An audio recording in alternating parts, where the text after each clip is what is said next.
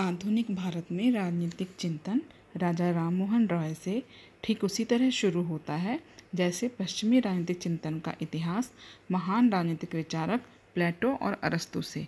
राजा राममोहन राय को आधुनिक भारतीय राजनीतिक और सामाजिक चिंतन का जनक माना जाता है। आधुनिक युग में भारतीय समाज में जो सुधारवादी आंदोलन आंदोलन चला, वह उसके प्रवर्तक रहे हैं। समाज सुधारक के रूप में उनके विचार अपने युग के संदर्भ में केवल प्रगतिशील ही नहीं थे, क्रांतिकारी भी थे। सदियों से, परंपराओं से जूझते हुए भारत में नए राजनीतिक जीवन के श्री गणेश का श्रेय उन्हीं को जाता है। और यदि हम उनका जीवन परिचय देखना चाहें तो राजा राममोहन रॉय का जन्म पश्चिम बंगाल में हुगली ज़िले के एक गाँव राधानगर में एक संभ्रांत रूढ़िवादी ब्राह्मण परिवार में 22 मई सन सत्रह सौ बहत्तर को हुआ था। उनके पिता का नाम रमाकांत रॉय तथा माता का नाम तारिणी देवी था। और उनके पितामह कृष्णचंद्र बनर्जी को नवाब की सेवा रहते हुए, नवाब की सेवा में करते हुए रॉय की उपाधि मिली थी। इसलिए यह उपाधि उनके परिवार के सभी सदस्यों में उपनाम के रूप में जुड़ गई। तो इसलिए राजा राम मोहन रॉय, उनका जो रॉय नाम है, वो उनको नवाब की सेवा में रहते हुए रॉय की उपाधि मिली थी उनके पितामह को, उससे जुड़ा। फिर उनकी जो प्रारंभिक शिक्षा है वो बंगला और संस्कृत में एक स्थानीय पाठशाला में हुई, लेकिन उन्होंने उन्होंने अरबी, फ़ारसी, हिंदी और इंग्लिश इन सब भाषाओं का अध्ययन किया और इन भाषाओं की, के कारण ही उन्होंने सारे धर्मों की पुस्तकें, जैसे कुरान है, यूक्लिड है, या आपका जो अरस्तु है, या बैंथम है, उनके ग्रंथों का भी उन्होंने बहुत गहनता से अध्ययन किया। सन 1803 से लेकर के 1814 तक उन्होंने ईस्ट इंडिया कंपनी के लिए काम किया। 1807 में वह रंगपुर के जिलाधीश जॉन डिग्बी के दीवान नियुक्त हुए और 1815 में उन्होंने आत्मीय सभा की स्थापना यानी जो पहली संस्था जिसकी उन्होंने स्थापना की, वो है आत्मीय सभा। और 1818 में उन्होंने सती प्रथा के उन्मूलन के लिए एक आंदोलन चलाया और इसका इतना अधिक प्रभाव पड़ा कि इसके प्रभाव से, इसके असर से घबरा करके सन अट्ठारह सौ में उस समय के जो भारत के गवर्नर जनरल थे, लॉर्ड विलियम बेंटिक उन्हों, उनको इसे अवैध घोषित करना पड़ा। राममोहन रॉय में एक कुशल प्रशासक एवं कूटनीति के गुण थे। और उनसे प्रभावित होकर के उनको ईस्ट इंडिया कंपनी ने दूत के रूप में भूटान भेजा। सन 1830 में मुग़ल बादशाह अकबर द्वितीय ने अपने उन्हें अपना दूत बनाकर इंग्लैंड भेजा और राजा की उपाधि से नवाजा। यानी जो राजा, जो उनकी उपाधि है, वो मुग़ल बादशाह अकबर सेकंड ने उनको प्रदान की। तो राजा राममोहन रॉय के नाम के आगे अब राजा उपाधि भी जुड़ गई। फिर राजा राममोहन रॉय ने 20 अगस्त 1828 को अपने विचारों के प्रचार के लिए ब्रह्म समाज की नींव रखी। यह इनके जीवन की सबसे महत्वपूर्ण घटना थी।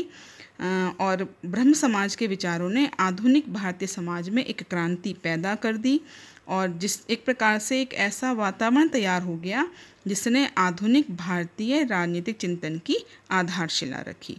हालाँकि 20 सितंबर सन 1833 में ब्रिस्टल में उनका देहावसान हो गया। जहाँ उनके लेखों और रचनाओं की यदि हम बात करें तो सबसे पहले जो परीक्षा में बहुत अधिक पूछे जाते हैं तो वो उनके पत्र हैं, पत्रिकाएँ हैं। जैसे बंगला में संवाद कौमुदी है, फ़ारसी में मिरात उल अखबार है और इंग्लिश में है ब्राह्मणिकल मैगज़ीन। और लेकिन जो उनकी रचनाएँ हैं, वो प्रमुख ये हैं। हिंदू उत्तराधिकार कानून के तहत महिलाओं के प्राचीन अधिकारों पर आधुनिक अतिक्रमण संबंधी संक्षिप्त टिप्पणियाँ, प्रेस नियमन के विरुद्ध सर्वोच्च न्यायालय एवं सम्राट को याचिका, ईसाई जनता के नाम अंतिम अपील, अंग्रेज़ी शिक्षा पर लॉर्ड एमहर्स्ट के नाम एक पत्र, यूरोपवासियों को भारत में बसाने संबंधी विचार भारत की न्यायिक एवं राजस्व व्यवस्था आदि पर प्रश्नोत्तर। इसके अलावा उनकी एक और रचना है, तुहफत उल मुवाहिदीन। यह भी प्रमुख है। राजा राममोहन रॉय की जो छवि है, वो सामाजिक सुधारक के रूप में ज़रूर थी, लेकिन वो भारतीय राजनीतिक व्यवस्था में परिवर्तन के भी पक्षधर थे। वो भारत पर ब्रिटिश शासन को उचित मानते थे, पर उसका भारतीयकरण करना चाहते थे ताकि भारतीय स्वतंत्रता का लक्ष्य प्राप्त हो सके। और राजनीतिक सुधार की दृष्टि से वो विधि की सर्वोच्चता, विचार अभिव्यक्ति की स्वतंत्रता और नागरिक अधिकारों के लिए सदैव लड़ते रहे। वो न्यायपालिका के स्वतंत्रता के पक्षधर थे। वो एक प्रकार से उन इसके लिए उन्होंने शक्ति पृथककरण के सिद्धांतों को कि उनकी जो क्रियान्वयन है, उसको वो आवश्यक मानते थे। उन्होंने लोगों को निष्पक्ष न्याय दिलाने की खातिर जूरी प्रथा शुरू करने, न्यायाधीश और मजिस्ट्रेट के पद अलग किए जाने की इसकी उन्होंने आवाज़ उठाई इसके लिए। साथ ही उन्होंने पंचायत व्यवस्था को पुनर्जीवित करने, उच्च पदों पर अधिक से अधिक भारतीयों की नियुक्ति और भारतीय परंपरा के अनुसार विधि का निर्माण करने की उन्होंने मांग की। ये उनके प्रयासों का ही परिणाम था कि ब्रिटिश सरकार ने भारतीयों के हित में तमाम उल्लेखनीय एवं उपयोगी सुधार के लिए अनेक कदम उठाए।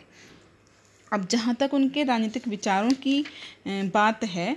तो राजा राम मोहन रॉय जैसे अन्य विचारक हैं, दादा भाई नौरोजी हैं, गोपाल कृष्ण गोखले हैं, सुरेंद्रनाथ बनर्जी हैं, इनकी तरह कोई प्रत्यक्ष रूप से राजनेता नहीं थे। लेकिन फिर भी उनको देश विदेश की राजनीति में गहरी दिलचस्पी थी। वे उच्च कोटि के राजनीतिक विचारक और दृष्टा थे। उन्हें ब्रिटिश राजनीति का अच्छा ज्ञान था और एक प्रकार से भारत में सामाजिक और राजनीतिक नव चेतना जगाने का कारण ही उन्हें नवीन भारत का संदेशवाहक कहा गया। सुरेंद्रनाथ बनर्जी ने उन्हें भारत में संवैधानिक आंदोलन का जनक के रूप में स्वीकार किया है। तो यदि हम उनके राजनीतिक विचारों को समझने का प्रयास करें तो हम कुछ शीर्षकों से समझ सकते हैं। जैसे पहला है, वैयक्तिक तथा राजनीतिक स्वतंत्रता संबंधी मान्यता। राममोहन रॉय वैयक्तिक स्वतंत्रता तथा अधिकारों के प्रबल समर्थक थे। फिर भी उन्होंने अपने प्राकृतिक अधिकारों की धारणा को सामाजिक हित के सांचे में ढाल करके उग्र व्यक्तिवादी चिंतन की झलक प्रस्तुत की है। उनका मानना था कि जो राज्य है, उसका कर्तव्य है कि वह जनता की सामाजिक, सांस्कृतिक, नैतिक और राजनीतिक दशाओं के सुधार के लिए प्रयत्न करे। उन्हें स्वतंत्रता की मांग से गहरी सहानुभूति थी, चाहे वह मांग विश्व के किसी भी कोने से उठी हो। तो राममोहन रॉय वो पहले व्यक्ति थे जिन्होंने भारत की स्वतंत्रता का संदेश प्रसारित किया। जो उनका दूसरा हम इसको पॉइंट ले सकते हैं या दूसरा विचार मान सकते हैं, वो है प्रेस की स्वतंत्रता पर विचार। तो राममोहन रॉय का नाम प्रेस की स्वतंत्रता का समर्थन करने वाले व्यक्तियों में सबसे पहले आता है। चूँकि राममोहन स्वयं एक पत्रकार थे, साथ ही चूँकि बंगला में संवाद, कौमुदी और फारसी इमरातुल अखबार का प्रकाशन और संपादन करते थे तो प्रेस की स्वतंत्रता का क्या महत्व तो है, यह वो अच्छी तरह से समझते थे। तो इसलिए प्रेस के लिए स्वतंत्रता आंदोलन में उन्होंने बढ़ चढ़कर हिस्सा लिया और समाचार पत्रों में वह निष्पक्ष समीक्षा के प्रबल उत्साही थे। सन 1823 में ब्रिटिश सरकार ने यह नियम लागू किया कि सपरिषद गवर्नर जनरल से लाइसेंस लिए बिना कोई भी समाचार पत्र या पत्रिका नहीं प्रकाशित की जा सकती। तो राजा राम मोहन रॉय ने प्रेस की स्वतंत्रता का समर्थन करते हुए सन 1823 में ही हाई कोर्ट के सामने एक रिट प्रस्तुत करके उन्होंने अभिव्यक्ति के स्वतंत्रता की मांग की। हाँ, उनका जो तर्क था वो ये था कि स्वतंत्र प्रेस जनता को सरकार के विरुद्ध संगठित होने का अवसर प्रदान करती है और राजा राममोहन रॉय ने उत्तर दिया कि प्रेस की स्वतंत्रता विश्व के किसी भी भाग में क्रांति का कारण नहीं होती, क्योंकि उसका प्रयोग करके जनमानस शासन के प्रति अपनी नाराज़गी को प्रकट कर सकता है। तो राममोहन रॉय ने अपने कुछ साथियों से मिलकर सर्वोच्च न्यायालय में प्रेस की स्वतंत्रता के लिए जो अपील की, वह निष्फल रही और तब उन्होंने अपनी अपील किंग इन काउंसिल में की, हालाँकि वो भी रद्द कर दी गई। स्वयं द्वारा की गई जो उनकी अपीलें थीं, उसमें राममोहन रॉय का तर्क था कि प्रेस की स्वतंत्रता शासक और शासित दोनों के लिए हितकर है और एक प्रकार से वे उसे शासन की सफलता के लिए भी आवश्यक और अनिवार्य मानते थे। तीसरा है शासन का व्यापक कार्य क्षेत्र। तो राममोहन रॉय जो है व्यक्तिवाद के समर्थक या फिर राज्य द्वारा कम से कम हस्तक्षेप के पक्षधर नहीं थे, बल्कि उनका जो मकसद था, उद्देश्य था, वो शासन के कार्य क्षेत्र को अधिकाधिक व्यापक बनाने का था। तो ईस्ट इंडिया कंपनी में जब वो काम करते थे तो उन्होंने उसे नैतिक, सांस्कृतिक, राजनीतिक आर्थिक तथा शैक्षिक उन्नति के लिए प्रोत्साहित किया। उनके फलस्वरूप, उनका जो संघर्ष है, उस संघर्षों के फलस्वरूप तमाम नियम बने या फिर बदले गए और उनके मतानुसार शासन व्यवस्था का जो कार्य क्षेत्र बहुत ही व्यापक है और वह राजनीतिक, सामाजिक, शैक्षिक और बदलावों के लिए भी जिम्मेदार है। चौथा विचार है न्याय के लिए आम भाषा का समर्थन। तो राममोहन रॉय ने लगभग सभी धर्मों का विशद अध्ययन किया था। तो इसलिए वो भारतीय समाज में बदलाव के लिए यहाँ, वे उसे यहाँ भी लागू करना चाहते थे। क्योंकि वो मॉन्टेस्क्यू से प्रभावित थे तो उन्होंने उससे प्रभावित होकर के ब्रिटिश शासन से अनुरोध किया कि भारत में जो सेवा करने वाले दंडनायक हैं, उनके न्यायिक और प्रशासकीय कार्यों को अलग अलग कर दिया जाए। राजा राममोहन रॉय का ये भी मानना था कि आम जनता की भाषा में अगर न्याय हो तो उसे आम जनता भी समझ सकती है। तो अधिकारियों और न्यायाधीशों के लिए आम भाषा का प्रयोग अनिवार्य होना चाहिए। इससे जनता न्याय व्यवस्था से सीधा जुड़ाव महसूस कर सकेगी। उन्होंने न्यायालयों का सुधार, देश के न्यायालयों का यूरोपीय लोगों पर क्षेत्राधिकार, कार्यकारी और न्यायिक पदों पर पृथककरण, जूरी प्रथा, विधि का संहिताकरण, विधि निर्माण में जनता से परामर्श करना रैयत की दिशा का सुधार, उनकी रक्षा के लिए कानूनों का निर्माण तथा स्थायी भूमि प्रबंध पर सबसे अधिक ज़ोर दिया। और जूरी प्रथा के बारे में उनका विचार था कि अवकाश प्राप्त और अनुभवी भारतीय विधि विशेषज्ञों को जूरी का सदस्य बनाना चाहिए। पांचवा उनका विचार है कानून संबंधी विचार। तो राजा राममोहन रॉय के ऊपर जो विधि शास्त्री थे उस समय के तत्कालीन ब्रिटेन में बैंथम जेरेमी बैंथम। उनका बहुत गहरा प्रभाव था। उनका मानना था कि विधि का जो वास्तविक मतलब है, वो रीति रिवाजों और सामाजिक मान्यताओं से है। तो विधि का जो आधार है, वो कालांतर से चली आ रही सामाजिक मान्यताएँ ही होती हैं, जो समय के अनुसार संप्रभु के द्वारा विधि में बदल दी जाती हैं। तो संप्रभु द्वारा इस विधि में जो हे, फेर हेर फेर किया जा सकता है, ये उचित है। और कानून और नैतिकता के संबंध में उनका स्पष्ट विचार था कि कुछ नैतिक नियम कानून से भी अधिक बाध्यकारी होते हैं तो कुछ कानून भी नैतिक नियमों से अधिक प्रभावपूर्ण होते हैं। राममोहन किसी भी कीमत पर कानून पालन के पक्षधर थे। उनका मानना था कि कानून का सम्मान करना चाहिए, और कानून चाहे नैतिक हो या ना हो, लेकिन हम सभी को उसका पालन करना चाहिए। वो ये चाहते थे कि एक भारतीय आपराधिक विधि संहिता तैयार की जाए और वह ऐसे सिद्धांतों पर आधारित हो जो देश की जनता के विभिन्न वर्गों में आमतौर पर प्रचलित हों और जिसे सभी स्वीकार कर सकें। तो विधि संहिता निर्माण के समय यह भी ध्यान रखा जाना चाहिए कि वह जटिल न होकर के स्पष्ट, सरल और जन कल्याण की संरक्षिका हो। उनका जो अंतिम हम पॉइंट देख सकते हैं राजनीतिक विचारों में तो वो है मानवतावाद एवं विश्व भ्रातृत्व। राजा राममोहन रॉय का व्यक्तित्व पूर्णतः मानवतावादी तथा अंतर्राष्ट्रीयता पर आधारित था। वे मानवतावाद के प्रतिमूर्ति थे, विश्व भ्रातृत्व के उपासक थे और धार्मिक मत मतांतरों से ऊपर उठ करके सार्वभौम धर्म के चिंतक थे। उन्होंने एक ऐसे विश्व संगठन की कल्पना की थी जिसमें दो राष्ट्रों के बीच के मतभेदों को पंच फैसले द्वारा निपटाया जा सके। बच्चों, कल आपने राजा राम मोहन रॉय के जीवन, उनकी रचनाएँ और उनके राजनीतिक विचारों के बारे में जाना और आज हम चर्चा करेंगे राजा राम मोहन रॉय के सामाजिक विचार, आर्थिक विचार, शैक्षिक विचार और धार्मिक विचारों पर। तो सबसे पहले लेते हैं राजा राम मोहन रॉय के सामाजिक विचार। समाज सुधारक के रूप में राजा राम मोहन रॉय के विचार अपने युग के संदर्भ में हम ये कह सकते हैं कि केवल प्रगतिशील ही नहीं थे, बल्कि क्रांतिकारी भी थे। क्यों? क्योंकि उन्होंने सती प्रथा, बाल विवाह, विधवा दुर्दशा, जाति प्रथा छुआछूत इन बहुत सारी जो भारतीय समाज की समस्याएँ थीं, उनसे भारत को मुक्त करने का प्रयास किया। वस्तुतः वे एक समाज सुधारक थे, जिन्होंने सामाजिक पुनर्निर्माण एवं शिक्षा के क्षेत्र में उत्तम कार्य किया। उन्होंने विश्वास व्यक्त किया कि धर्म और समाज सुधार के अनुपस्थिति में केवल राजनीतिक विकास का कोई मूल्य नहीं रहेगा। उन्होंने एक प्रकार से राजनीतिक प्रगति और सामाजिक धार्मिक सुधारों के बीच संबंध जो है वो घनिष्ठ मानते थे और उसको करने के लिए उन्होंने बहुत सारे कार्य किए। जैसे सबसे पहला काम क्या है कि उन्होंने क्या, मूर्ति पूजा का घोर विरोध। राममोहन रॉय मूर्ति पूजा के घोर विरोधी थे, क्योंकि वो मानते थे कि इससे कुछ भी हासिल नहीं होता था। और मूर्ति पूजा का विरोध का जो खामियाजा है वह उन्हें अपने माता पिता से संबंध विच्छेद के रूप में चुकाना पड़ा था। उन्होंने इस अंध आस्था के विपक्ष में प्रमाणों सहित तर्क देते हुए कहा कि मूर्ति पूजा हिंदू धर्म का कोई मौलिक अंग नहीं है बल्कि इसका प्रचलन धीरे धीरे हुआ है।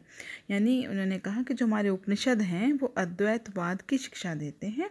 इसमें मूर्ति पूजा के लिए कोई स्थान नहीं है। दूसरा जो उन्होंने कार्य किया, वो सबसे महत्वपूर्ण है, जिसके लिए राजा राम मोहन रॉय को सबसे अधिक श्रेय दिया जाता है, वो है सती प्रथा का उन्मूलन। राम मोहन रॉय सती प्रथा का विरोध करने वाले सबसे पहले भारतीय थे। उनके इस कार्य के लिए जो ब्रिटिशर्स थे, वो भी उनकी प्रशंसा करते थे। उनका मानना था कि सती प्रथा जिसको सहमरण भी कहा जाता है, कि वो शास्त्र सम्मत प्रथा नहीं है। ये एक बहुत बड़ा कुसंस्कार है और इसे खत्म करने के लिए उन्होंने इसका उग्र विरोध किया। जिसके फलस्वरूप लॉर्ड विलियम बेंटिक ने एक आज्ञा जारी कर 1829 में बंगाल में सती प्रथा को निषिद्ध घोषित कर दिया और 1830 में सती प्रथा निषिद्ध कानून को पूरे भारत में लागू किया गया। तो इस जो जिस, जो सबसे बड़ा योगदान है राम मोहन राय का, वो सती प्रथा के उन्मूलन के रूप में हम हमेशा याद रखते हैं। तीसरा है नारी की दशा सुधार के समर्थक।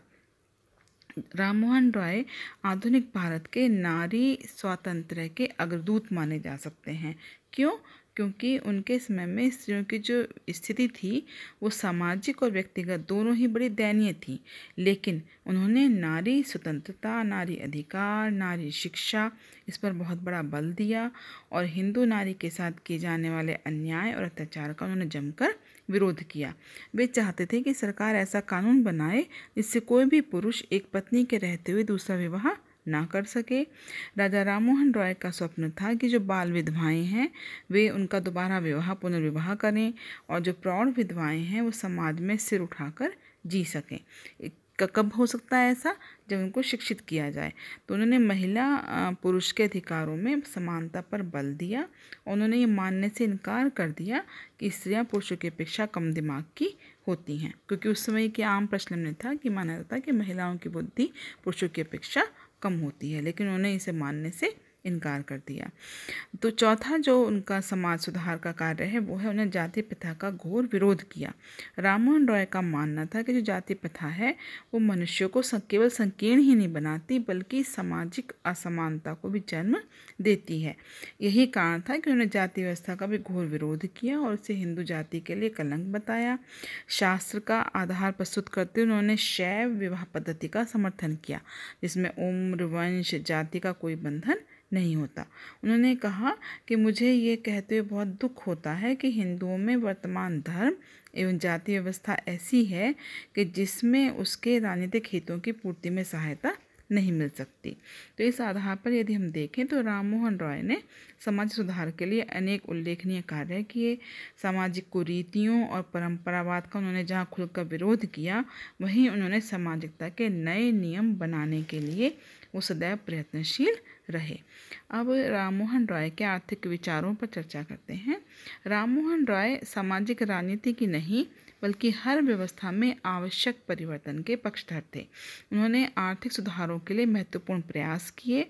उनके काल में जमींदारों द्वारा कृषकों का शोषण होना आम बात थी। तो ये जो अन्याय था, उसको देख करके उनका हृदय बहुत दुखी होता था। तो कृषकों को इस शोषण से बचाने के लिए राम मोहन ने अपनी आवाज़ मुखर की और आर्थिक सुधार की मांग की।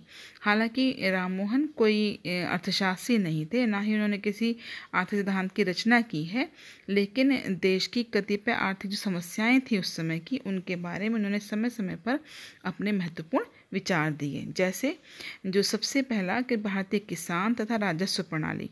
राम मोहन राय किसानों के बहुत प्रबल हितैषी थे।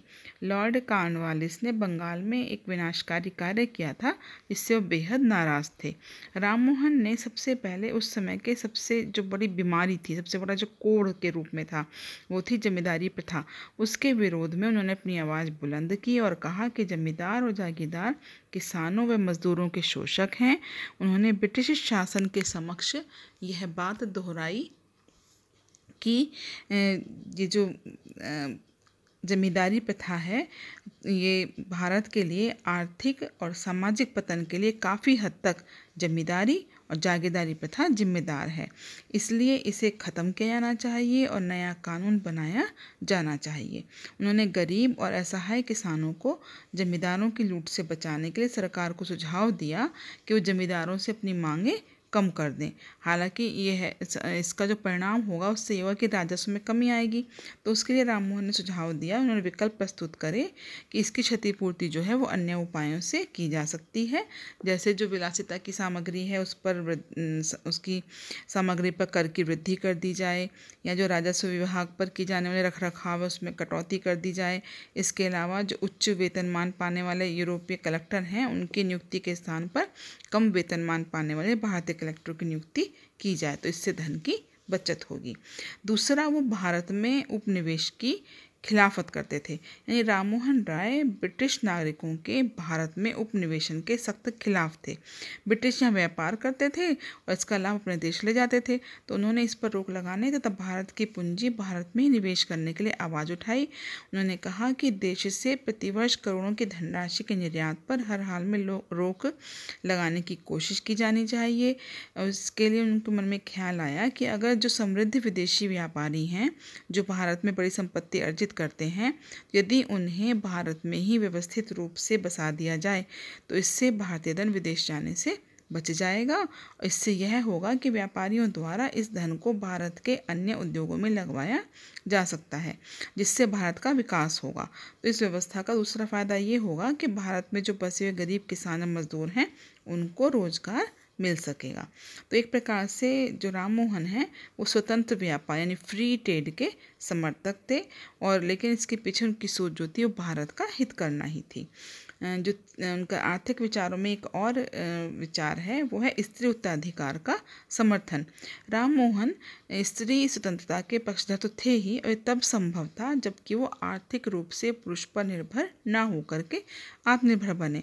तो राम मोहन के समय में जो हिंदू उत्तराधिकार के नियम थे, उसमें स्त्रियों को उत्तराधिकार, उनकी जो पैतृक संपत्ति थी, उसमें नहीं मिलता था। तो स्त्रियों को यह अधिकार दिलाने की खातिर राय ने व्यापक पैमाने पर प्रयत्न किए, और इस उत्तराधिकार के समर्थन में उन्होंने तर्क दिया कि प्राचीन ग्रंथों आदि का उन्होंने हवाला भी दिया और हालाँकि राम मोहन अपने जीवन काल में स्त्रियों को अधिकार दिलाने में सफल नहीं हो सके, लेकिन इस संबंध में जो उन्होंने आवाज़ उठाई, जो उन्होंने प्रयास किए, उस उस, उसको बाद में उस आवाज़ का या उनके जो प्रयास हैं, उसने महत्वपूर्ण भूमिका निभाई और वर्तमान समय में हम देखते हैं कि हाँ स्त्रियों को उत्तराधिकार, पैतृक संपत्ति में प्राप्त हो चुका है। राम मोहन रॉय के जहाँ तक धार्मिक विचारों का संबंध है तो धर्म, राम मोहन रॉय ने शिक्षा से लगाव के चलते सभी धर्मों के ग्रंथों का अध्ययन किया, उसे आत्मसात किया। उन्होंने अपने विचारों में सभी धर्मों की अच्छी बातों को स्थान दिया। उन्होंने कुरान से प्रभावित होकर उसका अरबी भाषा से बंगाली में अनुवाद किया। फिर हिंदू धर्म के प्रभाव से संस्कृत का अध्ययन किया और उपनिषद गीता तथा अन्य शास्त्रीय ग्रंथों से प्रभावित होकर के वेदांत के वो समर्थक बने। हालाँकि उनके ऊपर इस्लाम का प्रभाव भी स्पष्ट परिलक्षित होता है। वेदांत में सत्य का साक्षात्कार उन्होंने ब्रह्मवाद तथा एकेश्वरवाद को एक दूसरे से जोड़ना ही उचित समझा।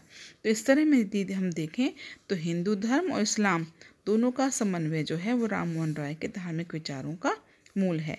तो उनके ऊपर धार्मिक उदारवाद का ही प्रभाव था कि उन्होंने समस्त धर्मों की सूक्ष्मतम समानता को स्वीकार करते हुए धर्मों के जो पारस्परिक विभाजनकारी सिद्धांत है, उसको उन्होंने अमान्य घोषित कर दिया। यानी उनका मानना यह था कि सभी धर्मों की जो शिक्षा है वो एक ही है और इस प्रकार सब धर्म एक हैं। राममोहन रॉय ने सन 1828 में ब्रह्म समाज की स्थापना की। इसके माध्यम से उन्होंने भारत में आधुनिकता, उदारवाद, विवेकवाद की नवीन धारा एक प्रकार से प्रभावित कर दी। उनके मृत्यु के बाद भी ब्रह्म समाज ने जो समाज में रचनात्मक कार्य की जो उन्होंने प्रयास किया था, उसको ब्रह्म समाज ने उसकी गति बनाए रखी और किसी भी धार्मिक विवाद से अपने आप को दूर रखते हुए तटस्थ निरपेक्ष मार्ग का अनुसरण किया। तो राम मोहन रॉय ने ब्रह्म समाज का जो सर्वोच्च लक्ष्य है, सभी धर्मों में विश्वास रखने वाले व्यक्तियों के मध्य एकता का संचार करना स्वीकार किया। अब राम मोहन रॉय के शिक्षा संबंधी विचार यदि हम देखें तो राम मोहन रॉय एक सफल शिक्षा शास्त्री भी थे और मानते थे कि शिक्षा ही एक ऐसा माध्यम है जिससे व्यक्ति व समाज का विकास हो सकता है। भारतीय शिक्षा पद्धति को लेकर उनका स्पष्ट दृष्टिकोण था। उन्होंने शैक्षिक सुधार संबंधी महत्वपूर्ण कदम उठाए। वो प्राचीन भारतीय शिक्षा पद्धति के स्थान पर वैज्ञानिक दृष्टिकोण पर आधारित पश्चिमी शिक्षा पद्धति के समर्थक थे, क्योंकि उनका मानना था कि भारत का भावी जो विकास विकास है, वो इसी पद्धति से संभव है। लेकिन इस आधार पर हम ये नहीं कहा जा सकता कि उनकी श्रद्धा प्राचीन भारतीय दर्शन में नहीं थी। उन्होंने वेदों और उपनिषदों का बंगाली और अंग्रेज़ी भाषा में अनुवाद करने का बेहद कठिन कार्य भी किया है। लेकिन उनके विचार से देश, समाज और लोगों की प्रगति के लिए अंग्रेज़ी शिक्षा प्रणाली ही ठीक है। तो इस प्रकार से हम ये कह सकते हैं कि राम मोहन रॉय एक प्रकार से उनको जो कहा जाता है कि वो आधुनिकता के अग्रदूत हैं या पुनर्जागरण के प्रारंभ उन्हीं से होता है। तो ये हमें सही आकलन है क्योंकि राम मोहन रॉय एक इस प्रकार के विचारक हैं जो आधुनिकता के जितने भी सिद्धांत हैं, उन सब की उनसे शुरुआत होती है। तो एक प्रकार से हम यह कहना बिल्कुल सही है, मजूमदार जैसे हैं या सोफिया फॉलेट लें, इंदिरा गांधी लें, इन्होंने भी राम मोहन रॉय के बारे में बहुत अपने जो विचार रखे हैं। जैसे मजूमदार ने लिखा कि आधुनिक भारत में राजनीतिक चिंतन राजा राम मोहन रॉय से ठीक उसी तरह शुरू होता है, जैसे पश्चिमी राजनीतिक चिंतन का इतिहास महान विचारक अरस्तु से शुरू होता है। या जैसे इंदिरा गांधी ने कहा कि राम मोहन रॉय ने हमें आधुनिकता का मार्ग दिखाया, उन्होंने परंपराओं एवं आधुनिकता दोनों संस्कृति के सर्वोत्तम गुणों को आत्मसात किया था। क्यों? क्योंकि उनका चिंतन था, वो कोरा कल्पनावाद पर आधारित ना होकर के सामाजिक एवं राजनीतिक जीवन की जो वास्तविक और व्यवहारिक समस्याएँ थी, उन पर निर्भर था। इसके अलावा जो सूफिया फॉलेट हैं, उनके शब्दों में यदि हम कहें तो उन्हें भारतीय इतिहास में ऐसे सजीव पुल के रूप में याद किया जाना चाहिए, जिसके ऊपर होकर भारत अपने असीम अतीत से निकलकर अज्ञात भविष्य की ओर अग्रसर होता है। तो राम मोहन रॉय ने एक समाज सुधारक धार्मिक सुधारक, राजनीतिक विचारक और शिक्षाविद के रूप में देश की समस्याओं के लगभग सभी अहम पहलुओं को छुआ ही नहीं, बल्कि उनका समाधान भी प्रस्तुत किया है। तो इस प्रकार